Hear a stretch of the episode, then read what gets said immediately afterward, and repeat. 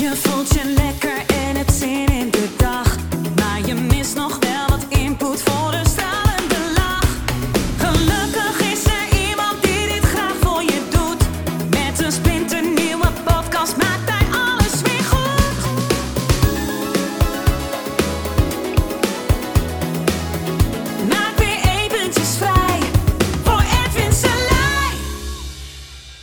Hallo ladies and gentlemen en welkom bij de Kom uit Hypnose podcast. De middageditie zou je kunnen zeggen, eh, vooralsnog in ieder geval. Ehm, ja, ik wil het met je hebben over de avondklok. Nou, die gaat eh, eraan komen. Als je dit eh, luistert, ehm, dan... eh, ik weet natuurlijk niet wanneer je het luistert, maar eh, ik spreek dit in op eh, 20 januari. Ehm, en er is sprake van een avondklok. Nou, heel veel mensen hebben daar natuurlijk hun eigen verhaal bij. De laatste keer dat er zoiets gebeurde was in de oorlog. Dus ja, mensen die gaan dat al gauw associëren met oorlog. Ehm, ja, en dan krijg je natuurlijk hele aparte verhalen in je hoofd. En ehm, ja, je mag dan niet meer naar buiten na achten. eh, tot vier uur 's ochtends. Nou ja, goed, 's ochtends is denk ik geen probleem voor de meeste mensen. Eh, als ik eh, om vier uur buiten loop 's ochtends, wat ik heel weinig doe. Maar dan zie je niemand, dus het, eh, ik denk niet dat dat een probleem is. Na achten ehm, zie ik relatief ook niet heel veel mensen. Maar goed, ehm, ik heb daar ook een ander verhaal bij. En het is een mooie oefening. Want ja, kijk, wat ga je doen als er allemaal regels van buiten worden opgelegd? Waar je ehm, ja, niks aan kan doen. Wat ga jij dan doen? Ja, dus wat ga jij dan doen? Ga je in de strijd? Ga je eh, het maar over je heen laten komen? Eh, ga je, nou, vul maar in. En het is interessant wat er gebeurt als je er helemaal niks van vindt. Hè, want jij creëert het verhaal erbij, niet de regels. Hè. Nou ja, daar kunnen we over discussiëren. Als je kijkt naar de cursus in wonderen, als je de daglessen volgt, dan creëer jij dit hele verhaal. Dus ook die avondklok. Ja, dus, eh, maar goed, laten we daar niet eh, helemaal heen gaan. Dat is misschien voor de vergevorderde student. Ehm, maar het begint wel bij dat je er wat van vindt. En als ik sessies doe met mensen. Dus eh, gisteren deed ik ook nog een sessie en die vond wat van haar moeder. En na de sessie, ja, vond ze er eigenlijk niet zoveel meer van. Ja, gewoon aandoenlijk, weet je wel. Ah ja, zo.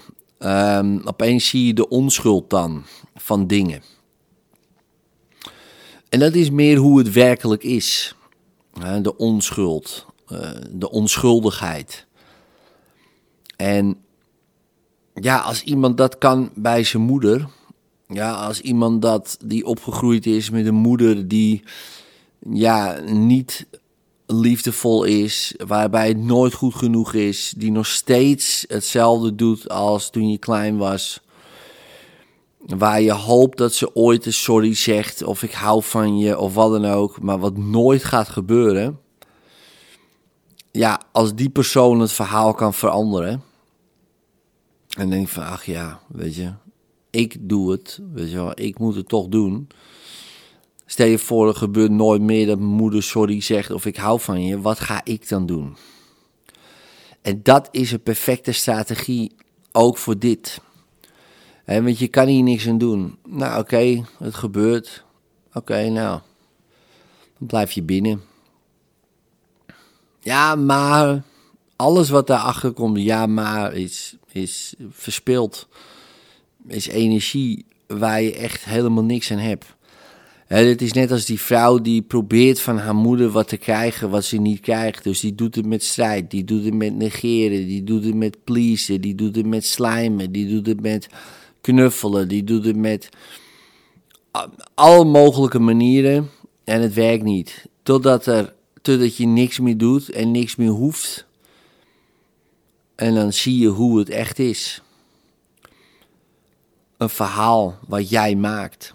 Ja, en dat is uh, misschien een goede om uh, te oefenen. Deze tijd vind ik wel. Uh, ik ben ook begonnen echt dit serieus te gaan oppakken, die cursus in wonderen, toen corona net begon eigenlijk. Dus, dus zeg maar met de maatregelen dan, hè? dus ja, april of zo. Toen ben ik dat echt, of mei, ja, zoiets rond die tijd. Maar dan ben ik dat echt gaan oppakken. Omdat ik dacht, ja, maar dit is de, dit is de, dit is de, de kans. Dit is de kans om, om te gaan practicen, om, uh, om in het oog van die storm te gaan staan.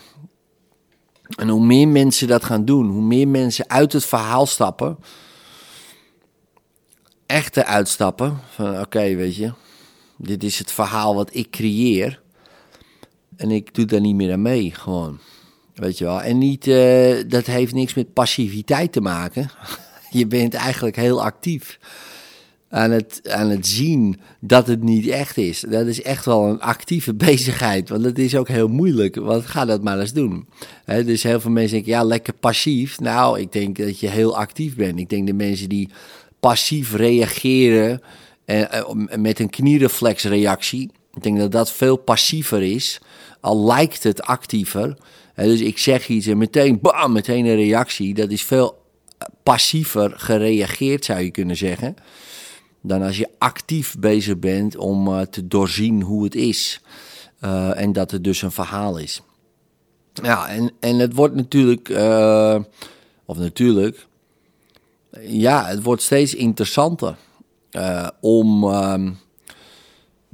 ook mijn vrouw die zei het gisteren nog van ja, het is echt wel moeilijk om je niet te verliezen in complotten, bijvoorbeeld. Hè, om complottheorieën, wat zit er allemaal achter en weet ik het allemaal.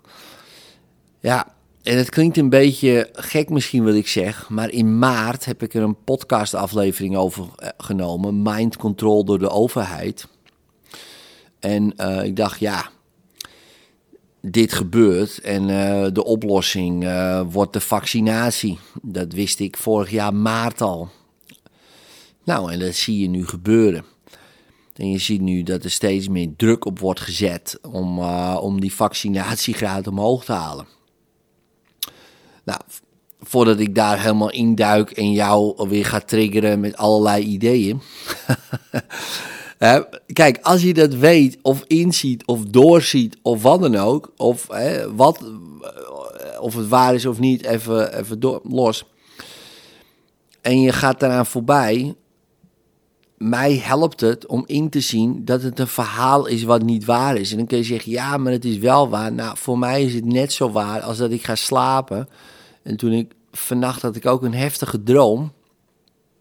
En in die droom weet ik ook niet meer dat ik Edwin ben met een hypnoseinstituut. Nee, dan ben ik Edwin, in dit geval Edwin, die, um, ja, die was flink bezig, Edwin. Edwin was bezig en er waren allemaal mensen in een inrichting en die lagen daar en het was heel apart allemaal. En uh, ik kende die mensen, maar ja, ik kon ze ook weer niet meenemen. Ik moest ze daar laten en nou, gedoe allemaal. Ik denk, jeetje, en ik werd wakker en ik dacht, wow, en ik moest even bijkomen. En opeens dacht ik, ja, weet je, het was eigenlijk bijna instantly dat ik weer Edwin was met een hypnoseinstituut en van alles en nog wat. Weer in een andere droom. Ja, zo zie ik dat. Dus, dus ik uh, maak dit hele verhaal. En dat helpt mij om, uh, om daar dus niet in mee te gaan. Want ja, als ik dat zelf doe, op de een of andere manier, ja, waarom zou ik dan Waarom zou ik dan helemaal wel laten mee laten slepen in die droom? En dat mag. En iedereen moet het zelf weten. Maar ik heb daar dus geen zin in. Dus wat vind ik daar dan van? ja, helemaal niks gewoon. Dus dat is mijn, mijn, mijn ding. Dus ze zeggen, ja, wat vind je van die avondklok? Ja, niks. Eh, Wat vind je van va- vaccinaties? Ja, ook niks. Ja, maar wat vind je? Ja, maar je moet er toch iets van vinden? Nee, ik, nee, nee, ik vind daar gewoon niks van. Oh, dus je vindt er wel iets van. Hè? Mensen die, die willen heel graag dat je een kant kiest. Ehm, maar waarom zou je een kant kiezen van een verhaal wat je zelf maakt? En, en- en, waarom zou je daar dan ook nog eens in gaan kiezen? Ik bedoel, je hebt al gekozen, blijkbaar. Eh, En hoe weet je ook niet precies. Maar door dit hele verhaal te creëren. Dan hoef ik toch niet nog een keer te kiezen. Om dan een, een kant in een verhaal te kiezen wat mijn eigen verhaal is. Nou, nee, doe maar niet. Weet je wel. Ik heb liever gewoon. ehm, ja, ik vind daar gewoon niks van. Ik aanschouw het. En, eh, en mijn practice is om dat, eh, om dat te doorzien en uit die hypnose te, te blijven. Ja, en dat is natuurlijk eh, zeker in deze tijd een hele, hele grote uitdaging. Maar goed, het is altijd een uitdaging. Want eh, of het nou deze tijd is of een andere tijd, ja, je bent ook wel eens geïrriteerd. Iemand snijdt je af, iemand doet dit, iemand doet zus, voor je idee. En jij reageert. In mijn geval, Edwin die reageert wel, ja. En Edwin doet dit en Edwin doet zus. Maar ja, er is natuurlijk iets dat Edwin, zou je kunnen zeggen, een soort van, ja, aanstuurt of misschien eh, verdroomt of eh, is een verhaal waarin Edwin speelt. Ja, en dat verhaal is, is niet waar. En ik ook niet, zeg maar. Ik ben ook een soort avatar. En dus ja, dan kan ik me daar helemaal in gaan verliezen. Ehm, ja, maar ik heb daar dus geen zin meer in. En, en, dat, en dat, die realisatie kwam eerst in maart. Dacht ik, ja, fuck it jongens, ze zijn gewoon... Dit is gewoon weer een opzet, net als een Mexicaanse griep. En, en ze gaan ons weer die vaccinaties opdringen. Nou, dat is dus zo. Dus het klopt wat ik toen dacht. Maar ja, dat is logisch, want het is mijn eigen verhaal. dus ja, als je het verhaal ziet wat je zelf maakt, waarom zou je dan nog in meegaan en tegen gaan strijden? Dan ben je een soort Don Quixote tegen windmolens. Maar ja, ga dat maar eens uitleggen aan mensen. En dan denken ze dat je gekke Henkie bent. En dat is prima. In mijn geval gekke Eddie. En dat is oké, want dan denken mensen toch al, al, al heel lang over mij. Vanaf mijn zestiende weet ik niet beter, dus ik ben het wel gewend. Ik vind het ook niet erg, daarom deel ik dit ook gewoon. Het interesseert me ook niet zo heel veel. Maar ik dacht wel op een gegeven moment, ja, ik wil daar dus niet in meegaan in die shitstorm. Uh, en toen ben ik die cursus gaan doen, vanaf mei, zo'n beetje april, mei. Omdat ik daar niet meer in wil. Ik weet het wel, weet je wel, ik ken het nu wel. En ik weet wel waar we ongeveer heen gaan. En ik denk, ik wil eruit. Ik wil eruit stappen. Weet je wel, ik wil uh, verlicht worden. Gewoon, dat is het. En ik wil eruit. En het mooie is, uh, omdat er al heel veel voor mij zijn geweest die verlicht zijn. Nu, maar ook geraakt zijn. Ja, is het makkelijker geworden. En hoe meer mensen dit doen, hoe makkelijker het wordt om het uh, te worden. Dus ik denk nu is het perfecte tijd uh, om in te zien dat het een verhaal is en uh, om eruit te stappen. En ja, de tijd is misschien nog nooit zo goed geweest om in het oog van de storm te gaan staan. Dus, nou ja, goed. Dit was mijn rant. Doe je voordeel mee. En um, tot de volgende keer. En vond je deze aflevering tof? Geef dan even een duimpje omhoog of een 5 sterren review met een leuk verhaaltje erbij. Zou ik super tof vinden. En abonneer je op dit kanaal zodat je de volgende podcast zeker niet mist. Later.